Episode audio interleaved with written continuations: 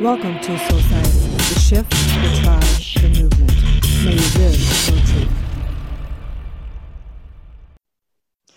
Live from Los Angeles, I am completely honored on this podcast to begin to bring forth some of my most amazing, incredible, badass, spiritually based entrepreneurs.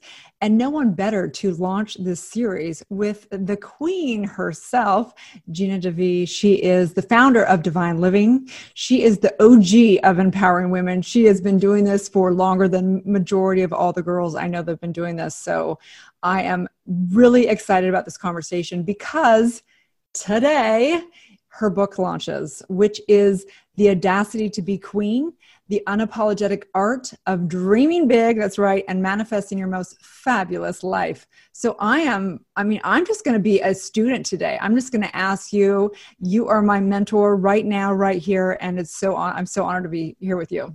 Oh, Erin, it's amazing to be here. And thank you so much for having me. Amazing. So tell us, I want to just break it down in I want to pretend like I'm in fourth grade. And I want to know what it is, what's your definition of a queen? My definition of a queen is a woman who is living her best life, her fully expressed life, and her most enjoyable life while making a contribution. Well, yeah, that's definitely a queen. So I want to know one thing is because I know for me personally, I I feel like I've claimed my queenism, but I feel like I can always get, I can always become more of a queen, if you will. All of us. All right. Of us, more expressed, sure. more just claiming the abundance of everything from financially to love to our community to all the above but i know for me there was many years where i definitely did not know that i was queen i definitely uh, had bulimia i was in codependent relationships i struggled even though i was making money i would hoard it and kind of like i was afraid to actually be in flow with money. Mm-hmm. And so I want to know what was your personal journey from not being a queen to being hot, hot mess central. Mm-hmm. Um, you know, my personal journey, you know, I think like all of us, we we start out as these little girls who are excited about living a big life and all that's possible and think that we can do anything and then life happens and conditioning happens and sometimes traumas happen and we forget who we are. We forget the queen within, and we also forget source along the way as well. And we start mm-hmm. making other people or our past situations or what our perceived failures source and indicators that we can't, we're not enough, it'll never happen, and thus the downward spiral. So I grew up, my parents were school teachers. I grew up in the Midwest in the suburbs of Detroit and always dreamed of living this bigger life. And um, you know and then my conditioning set in. You know you can't go to the college you want because it's too expensive so you have to go to an in-state college. And mm-hmm. you know uh, you that that's sort of where it started. And then i finally freed myself from uh, with all due respect to anybody who lives in kalamazoo michigan I freed myself from Western Michigan University and got myself to Washington, D.C., where it seemed like people were really living a big life. And that was my first indicator of what it looked like when people were up to big things in the world. And I landed a position, I was an intern at the First Lady's office in the White House. So I got to see, this was the Clinton administration, so I got to see the First Lady up front, her chief of staff, deputy chief of staff, press secretary. And I was just really lit up by these women who were playing a very big game in the world. And I knew that that sparked my initial desire for something really big, really powerful uh, as an adult. Wow, that's cool. I didn't I have no idea that you did that. And we're we're girlfriends. Like we have some amazing girlfriends that all hang out that are one of my favorite things about my own development. It was like a surprise like a cherry on top of the cake was having such amazing women around me. And that's like but I didn't even know that about you. Yep, I worked at the White House, the Supreme Court, Harvard's Institute of Politics, so I really started my career um, from a place of wanting to make the world a better place. Right. So, one of the things that I love about you is that you were one of the first people that I saw that was based in spirituality. I mean, you have divine living, so obviously spiritually based, but also claiming your birthright of prosperity. And I think that this is it's something new in the genre, and it's it's definitely like my favorite genre because I believe that as long as we're working for the highest good and we you know we make sure we take care of mother earth and we do stuff like that that we can have our birthright of prosperity in fact the very first time i met you you were holding an event at where was it the Fair, fairmont down uh-huh. in santa monica uh-huh. and it was this beautiful event and i and i remember just thinking I'd only seen men do that. You know what I mean? Mm-hmm. Really and truly, you were one of the first women that I saw doing an event that was a higher end event. And I thought, wow, you know, and I thought, well, she's got some balls. You know what I mean? I mean, no, no joke, right? So when was it that you you know, because a lot of us also the programming around, for me, I know I did, was catch a man, have him pay for everything, and, you know, still have your interests, but never really considering, like, oh, I could actually do this regardless if I have a love or if I don't or whatever's there. Was it something that you had to actively choose to do, or how do you train women to get over that kind of programming? Yes, yes, yes. Well, you know, I'm 47. And so I think that many of us who are my age and maybe even different ages, we had mothers who were taught that if you want to get ahead in life, you marry a wealthy man. And whenever my mother and I would go shopping, she would always tell me from a little girl, Gina, you have expensive taste. You better marry a wealthy man.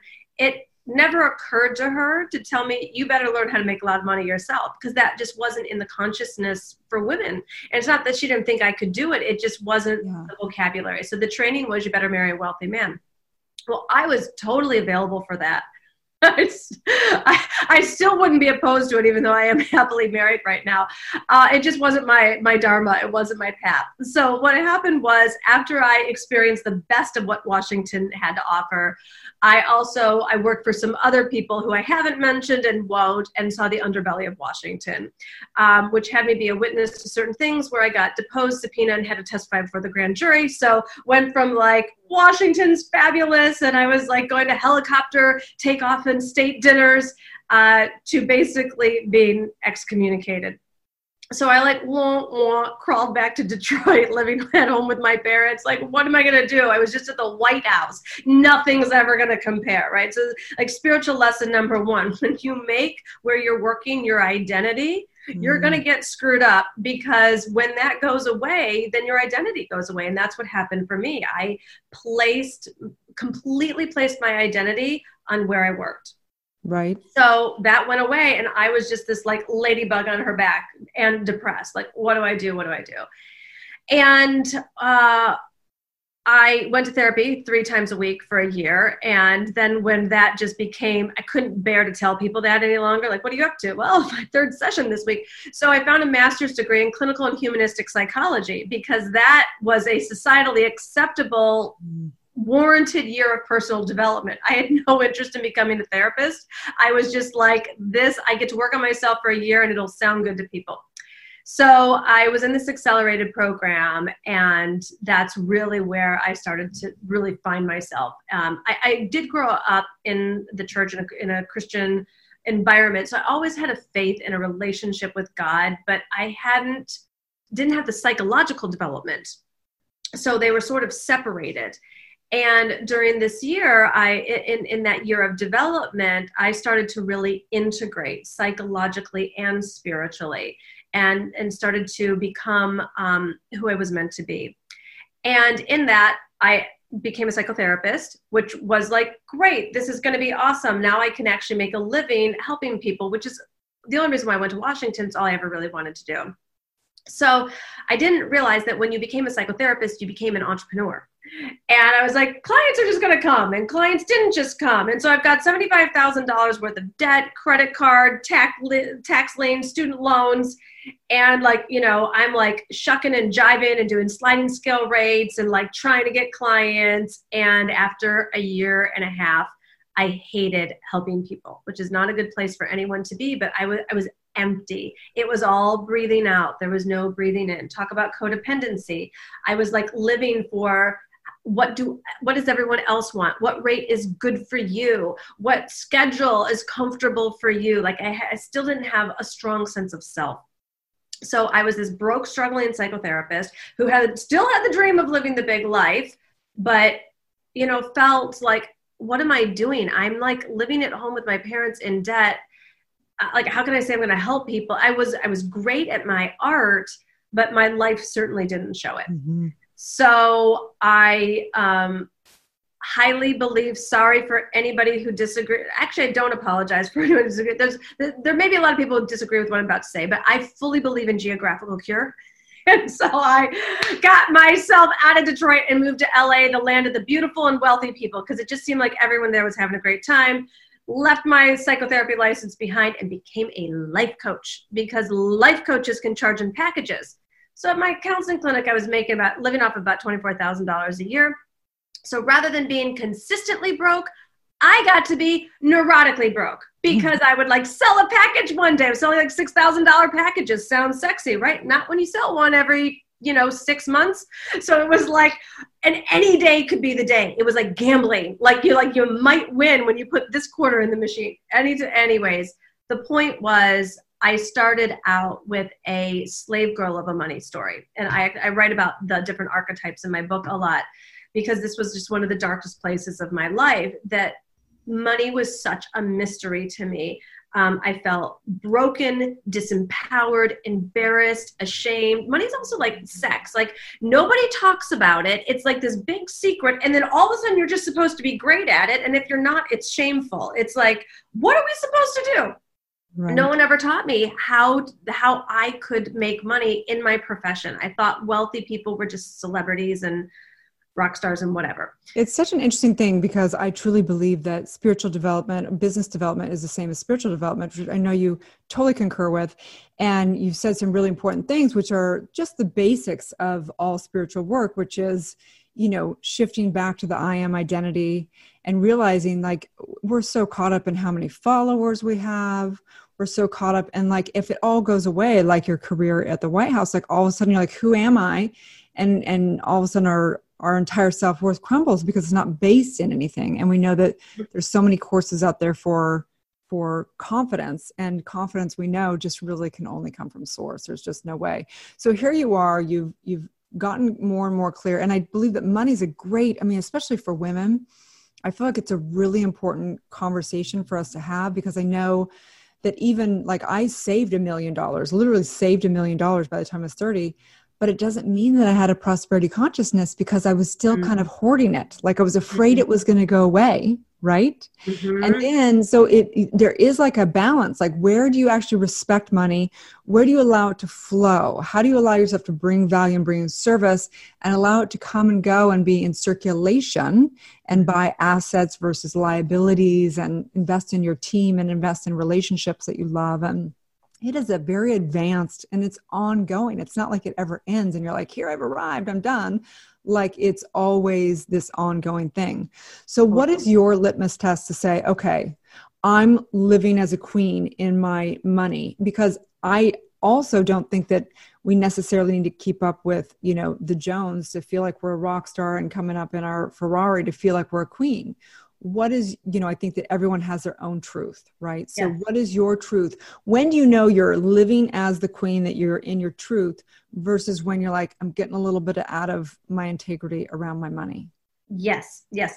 So when i was um, that struggling life coach what i really set out to do was because I noticed the people who had money were super masculine in that linear, logical way, whether they were guy friends or girlfriends, um, and it seemed so unappealing. It was just this hard driving, like you're talking about, competitive, keeping up with. It was so unattractive.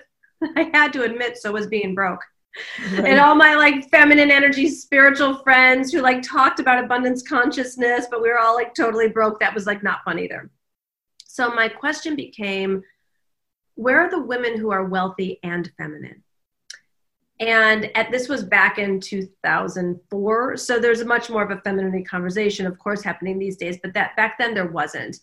And and that became my quest. So to answer your question about where's that fine line between prosperity desires abundance and basically ego trips and binging on stuff So when you create your wealth based on feminine principles, the feminine is about receiving. Part of receiving is is receiving spiritual guidance. Part of the feminine is prioritizing pleasure and desire. The, the masculine world would teach us to prioritize practicality, probability, and whatever your financial planner says to do. Well, God is my financial planner, and God it does not, God's spirit, higher power, uh, doesn't seem to follow the same rules uh, as as the financial industry, shall we say? And I like God's way a whole lot better.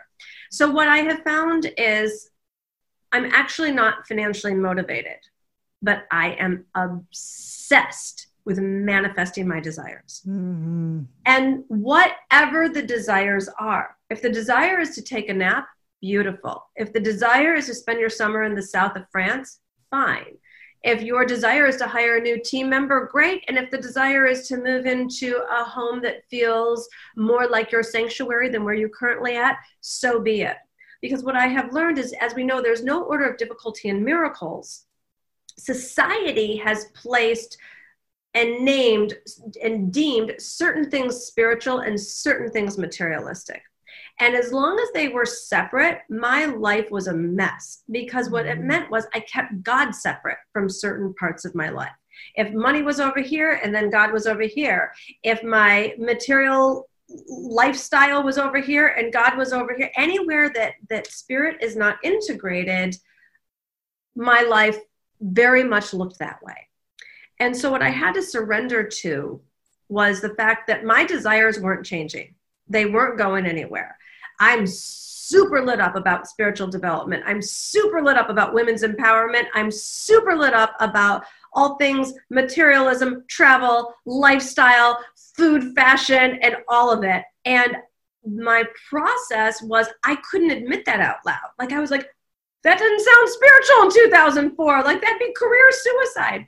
And um, one of the stories I tell in the book is this was like right when the internet was sort of sparking, and like entrepreneurs were so excited about their like split testing and geeking out on AdWords and this and that. And it's like, this is not what I got into this industry for. I wanted to help people. I wanted to help people transform their lives. That's why I became a transformational coach. I didn't realize I had to get involved in this becoming a business owner for it and everyone's talking about leaping out of bed in the morning. And at this point, I was like, all I wanted to do was coach and live a great life. That was just what I wanted to do. And I was like, what would actually have me leap out of bed in the morning? Says $75,000 in debt, Gina, who just started being a life coach. And like it popped up immediately because we know our desires. You, you think you don't know what you want, it's not true. They're all there. You got to give yourself permission. And I was like, if I knew I was going to Italy, I would pop out of bed that morning. If I knew I was getting on a plane to go to the Amalfi Coast, I'd pop out of bed. And I was like, you can't say that. Like, you're supposed to be like, if I knew I could change the lives of 10,000 people, that's what I should be lit up about. Well, you know what, ladies? Some people say that they need to leave their job to do something meaningful. I got to leave mine to do something meaningless. I help people transform their lives 10 hours a day for the last 20 years. Like, give yourself permission to want, it's not just divine working, it is divine living also. So, mm-hmm. all of this to say, God puts these desires in your heart. And if you stop judging them as wrong, you will see where they lead you. And if those desires happen to cost money, so be it. God owns it all, anyways. God's well aware of the price tag. And we all just need to get used to being in our feminine and receiving. It's so true. And I, I think I'm definitely uh, live more my masculine a lot. I mean, especially you know going online and launching your business and is it's a thousand times more complex than business was when I started doing you know business offline 20 plus years ago. It is mm-hmm. very complex.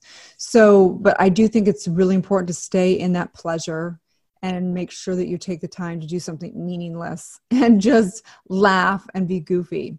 What I do want to get into for a minute is because the primary people that listen to this podcast are women spiritual coaches. We have men as well, but people that are really interested in spirituality, but also interested in, in entrepreneurship.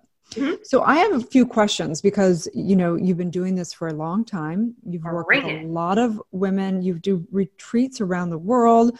Mm-hmm. Um, I mean, you just you clearly you you have a team. Yeah. And um, we teach the eight pillars of business. We go through you know a very structured framework.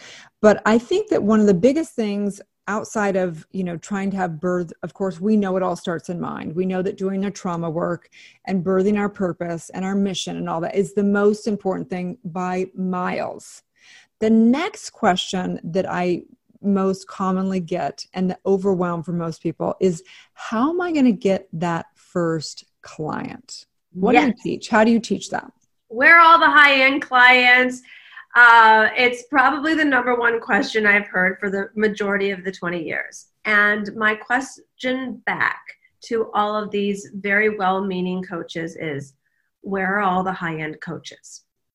Because the real deal is it's all a, I'll get practical because I haven't built what I've built just by mindset alone. So hold on to that part of your brain. But it's really about who you are being. It is about being so intentional it's about being so high vibrational, and it's about seeing things not as they are, but as they could be. If you're a spiritual coach, then you know that there are other realms. And you know, I'm just going to use God because that's what's comfortable for me. Use what's comfortable for you. I know that my God knows where his people are. And if you have been called to be a spiritual coach, to be a mentor, to be a light in someone's life, I first want to say thank you. There are 7.8 billion people in this world and you can tell this is a very hurting impoverished world. And the world needs your special sparkle enthusiasm healing powers uh, peace of mind and and ability to teach spiritual connection so if you're like me and you go through your Instagram feed or Facebook or anything, you might not know anyone who's not a coach. I get it. But let me promise you, it's a much bigger world out there, and there's a whole bunch of people that don't even know what coaching is, let alone they're not coaches. So if you have been called to be a coach, I want you to really claim that and own that because that's been a desire that Source put in you and created you for, which can only mean that there is an abundance of clients for you. Because why would Source create you to have a particular career in any form of mediocrity. It's not how it happens. It's not how it happens. So, if you believe in miracles, which you do if you're here, and if you believe in the bigness of the universe, then you need to know that your people do exist. So, when you come from that mindset, that it comes from this place of non-negotiable. It is a non-negotiable that your clients exist. And you are in absolute and utter faith. That is your internal work to do, to see it and believe it. When I first got started and didn't have any clients, I wanted 10. I thought that'd be amazing to have 10 clients. And you know what I did? I went in my calendar to make it real and I put in like, well, if I had 10 clients, what would this look like?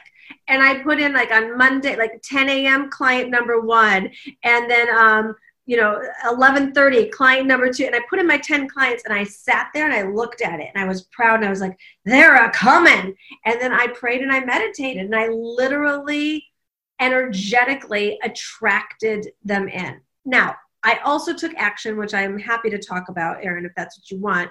Um, but it starts from this belief because I know the other, like when I was the Christian counselor, and it's like, oh, nobody has any money and they can't pay for this, and you know that whole mentality, like I shouldn't charge that much, and who am I to do this, and what if I give bad advice, and all of that. That's a particular vibration, and that that's worth it. That's a, a crumbly vibration, and you're not crumbly. You're a child of God.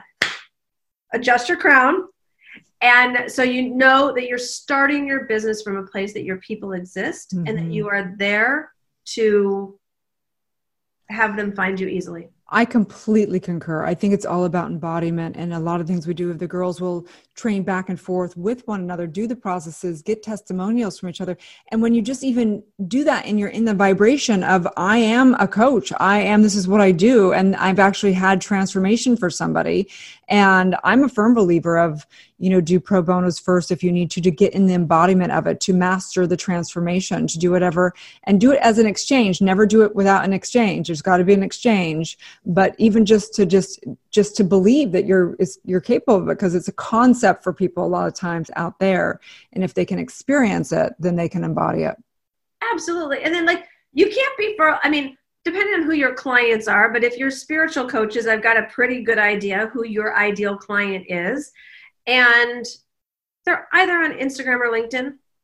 It's like that simple go spend two hours doing a search and you'll have more leads to follow up with than you'll have time for in a week. So why don't we talk about that? What do you do on LinkedIn? Because I think a lot of us, I would say 90% of my business has come off of Instagram mm-hmm. and majority of the women are Instagram. What is the difference, would you say, between LinkedIn and Instagram for lead gen? Sure. Um, it's who your person is. So I work, you know, same with me. I most of my people come off of Instagram. Um, however, I work with a lot of people who uh, their ideal client is someone who's in corporate. So if you are looking to, if you're a spiritual coach and you want to help someone in corporate deepen their intuition or start a meditation practice, um, they're going to be more on LinkedIn, and that, that's where they're comfortable. That's where they're consuming information, watching videos, reading articles, etc. So that's why I say LinkedIn. Yeah, totally. That's where your people are. I think it is true, and I think a lot of um, the girls, you know, the more they stay on Instagram, it's a lot of a lot of our community on Instagram are are people that want to be in coaching. So go off that platform into the place where you know people are seeking, and I think it's such common common knowledge now like doing subconscious work and releasing your limited beliefs. And i mean i've worked with a lot of ceos and it's it's common it's common sense now which is so cool because science and spirituality are coming together. Okay so next thing i want to i want to ask you about is um is your husband? You know i think that there's a lot of women and in today's world i've been inquiring more and more into relationship because look we know that it doesn't mean anybody's happier if they're in relationship or not meaning that yes relationships are what have us fulfilled but just because somebody's married does not mean that they're happily married. In fact it's the opposite. A lot of women in particular actually don't do as well in marriage but it doesn't mean that relationship still we know is one of the foundational things for having a fulfilled life. So i would love to find out and have you you know give us your viewpoint of how to be a queen in relationship or whether you're single or whether you're dating or whether you're married? Yes. So um I think the, the one of the reasons why the relationship with my husband works so well is it started at the beginning and i got rid of my outdated rules. I got rid of rules that were not part of my own soul contract. They were part of my conditioning and one of them was that you need to marry a wealthy man. Um, like, like I said, mm-hmm. I would have been fine with it. But I think Spirit knew better and that I would be sitting poolside with a drink, with an umbrella in my drink, and I would not be making the contributions that I am, writing books and coaching people, because I'd be lazy if I just didn't, and the, at the beginning, didn't have to do this. Um, so when I realized that who I fell in love with and who my soulmate was. Uh, well, he had actually made a lot of money, but he divorced very badly. So by the time we hooked up, he didn't have any, he had less than money. We'll just say it that way. And he, he like, he broke all the rules. I was supposed to marry a 30, I was 32 at the time. 36 year old Italian or some Mediterranean is fine. Black hair, green eyes, house on Lake Como, was going to be a rock star. Like I had my intention, my vision board. I knew how this stuff worked at that point, um, and obviously had more money than me. Well, ladies, I got a blonde haired, blue eyed chiropractor from Michigan who had been married twice before and has kids my age. so universe so, yeah the universe has a bigger better plan Well, I was not clear on that message at that time. And I was like, there's no way this is my soulmate. And when I did the deeper inquiry and I started to really take a look at what's actually important to, to my soul, not my checklist in relationship. And the first thing I had to look at was like, okay, that he makes more money than me. Is that really a, like a important quality? Would have been a nice quality, but it, I was like, I can make the money. Why does he have to make more money? And then I found, you know, went through marriage, kids, and like previously married kids, the whole thing. Um, and then I really got then rock star, but that was another important one to me. Like I was gonna marry a rock star. Don't do it. I've been with one. Don't well, recommend my it at all. 32 year old self was unconvinced, and but until I did the deeper work, and I went and I, I actually did a weekend workshop, and I, I did this really real deep dive. And what I realized, why I was so obsessed with rock stars, was that I was trying to marry who I desired to become and that the truth for me in relationship was not that I wanted to go show up at someone else's gigs, that I wanted to be a rock star in my own life, and I wanted my man to be with me and show up at my gigs. Talk about a 180. Talk about shock factor. Right. Well, they say that the universe will give us not necessarily what we want, but what we need. So, yeah. right? So I, but when I met Glenn, I was collecting, I was doing deep soul work and I was collecting all these awarenesses. And then when I had to really take a look at, so what were the qualities were important to me, he like had them and then some. And it freed me to be my whole self in relationship because I wasn't projecting onto someone else what I actually desired for myself. And you know, I mean, I don't mean to, uh, this can sound a little bit boring, but my husband and my marriage is the easiest part of my life. Um, we we zig and zag together. He's he was a chiropractor. Then when my business took off, he became the CEO of the company. So we live together, we work together, we travel the world together. We just like each other. We just like being together. Um, we're two big personalities, and I think one of the keys to our successful relationship, like if like we're like big personalities and like we actually we had a flare up this morning he was like Wah! and i'm like Wah! and it's like Wah! Wah! and then it's done so we handle anything and everything in the moment and we're like fully expressed and then it's fully resolved what's so, interesting though because i think he's an amazing man i've spent time with you guys obviously and um and you can tell you know you can tell when you're around people that there's an authentic like you guys are equals and you're good friends and there's not some false kind of uh, transactional if you will versus mm-hmm. transcending thing going on and it's another one of the cherries on top of the cake that's happened in advancing my own life and becoming really the woman that i've always desired to be is the people around me actually a lot of people have good relationships. You know they're not the you know transactional ones that we see a lot. And i think i was the same way. You know i think a lot of us women we were we were programmed to think you know some man's going to come and rescue us and save us and take care of us. And it doesn't always show up like that. And i think it's great that you let go of those paradigms and started listening to what really mattered.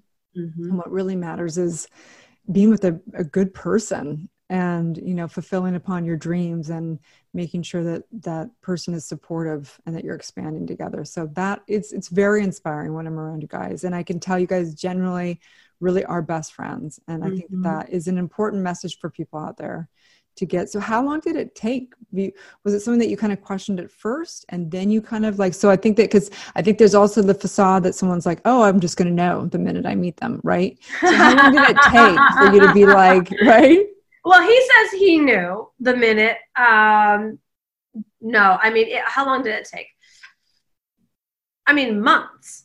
Like he was, he was pursuing me, and I was like, "Oh God, th- you know, this guy's nice, but he really needs to like go." And I actually told him on our first non-date that I guess was a date, but it wasn't a date.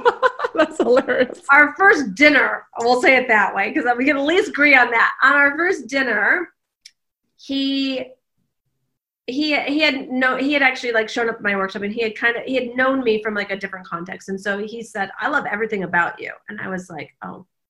I was like look you know nothing about me. I knew he had recently been divorced. I was like um i've just moved to california. We were in michigan at the time. I've just moved to california. I'm i'm going back there. I'm just here to present this workshop. And um i'm going to get married and have kids. You know and he's like you know, I'd like to have another kid. And I was like, oh God, this poor guy. Like he just I was like, there's someone perfect for you. Um, but like I think, and I said like the cheesiest thing. I'm like, I just need to go journal about this. So like, don't call me. I'll call you, thinking that would just like buy some time. And uh, he ended up like sending me this huge thing about flowers, and like he pursued, pursued. Um, but that night at dinner, the veil lifted, and I heard he's the one and I went and I grabbed. Was it the second cocktail or was it? No, it was. Like, I don't even know if I was drinking that night. Like I went pulled that veil down, and I was like, "The hell he is! I have not waited this long. Remember for that? Like this is so not my first husband." So I'm like, get back to California, and um, let's see, that was probably October.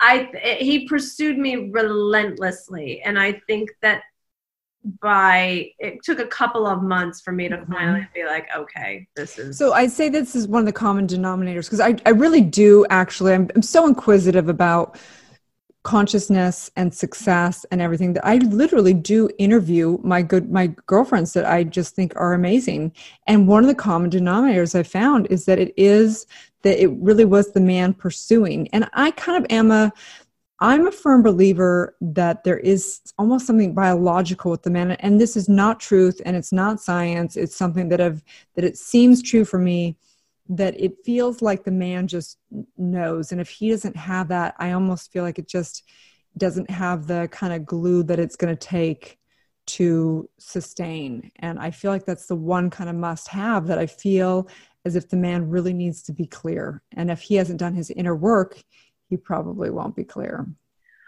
Sure. Well, you know, I think that every woman gets to choose what her priority or non-negotiable or desire is in relationship. One thing I was very clear on is that I wanted to be claimed. I don't know where that word came from. I think spirit landed it like so in all of that to agree with you Erin like I I wanted to be pursued. I wanted to be I didn't realize it was all going on at the time, you know, then there's the irony like I I was like off looking for this other guy who was going to claim me, and here was Glenn, like doing all the work. Um, so I was finally able to see it, and yes, that was one of the. I wanted a man who was in his empowered masculine because I knew I mm-hmm. wanted to be in my empowered feminine, and and to the degree in partnership that um, the that for me, my partner, to the degree that he wouldn't be in his empowered masculinity, I would go into overdrive and I would go into the masculine. And so that's why it was very important to me that um, my partner was like all about initiating, pursuing, claiming, leading, and uh, yeah, and I'm sure it's it's unique for each person. I don't think right. that that is a true like we're talking about kind of our the way that it works for us not necessarily yeah. for it's not a truth like an ultimate truth. Okay so incredible. So i wanted i want to know so if somebody gets your book because it came out today it's going to be coming out today right? Yeah, what what what can they expect? Like what really is it that they're going to what can they expect their takeaways as to what what they're what they're going to get from the book? Such a juicy question. Okay so this book the audacity to be queen so you get that the Unapologetic Art of Dreaming Big and Manifesting Your Most Fabulous Life. I am very open, personable, humble, some people say hilarious throughout this journey because I, you know, people are my books and I've learned from my own journey and I've learned from being in the transformational space for the last 20 years. So, what you're going to learn is that the epic life is possible for you. You're going to learn that spirituality is your superpower. You're going to totally learn how to be in your empowered femininity and what femininity actually is. And you're going to get really clear on all things queen. So, what it looks like, not for me or not for Erin, but what it looks like for you to be the queen of your life.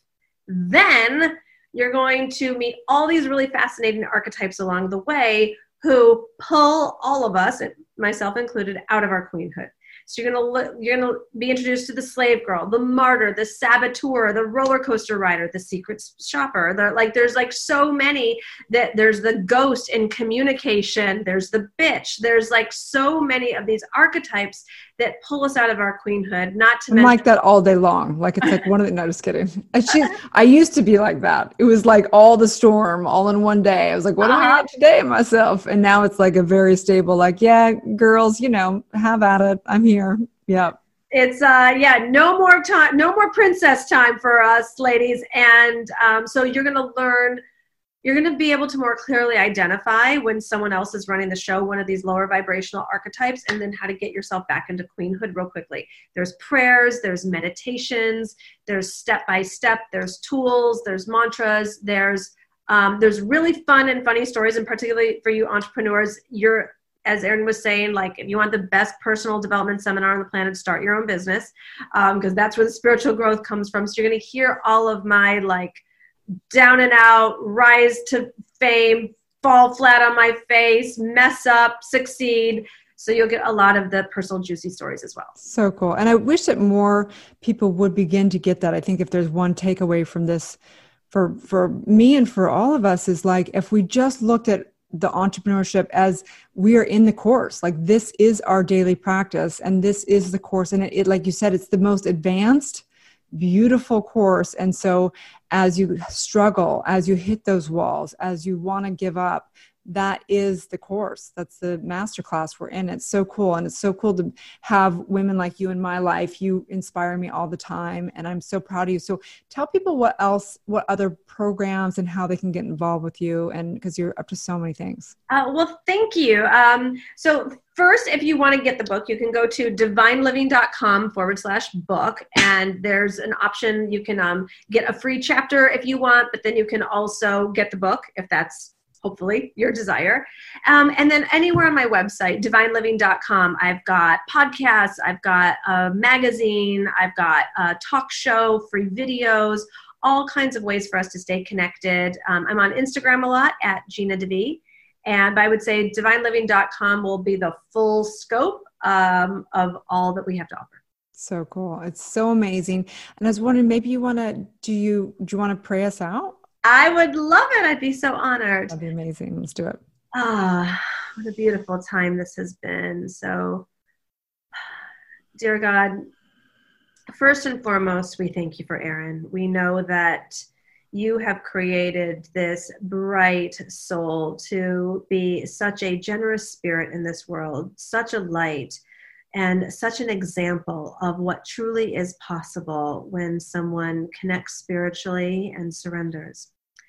And I pray over everyone listening or watching that everyone's ministry would be prosperous, that everyone would find you as they're finding themselves, that everyone would find their own unique way to be of contribution in the world, and that we would all become so much more willing to receive the expansiveness of you, to receive the bigness of you, to receive the abundance of you. I think that most of us, especially as women, we've been taught to ask for barely enough or just a little bit or suffer silently.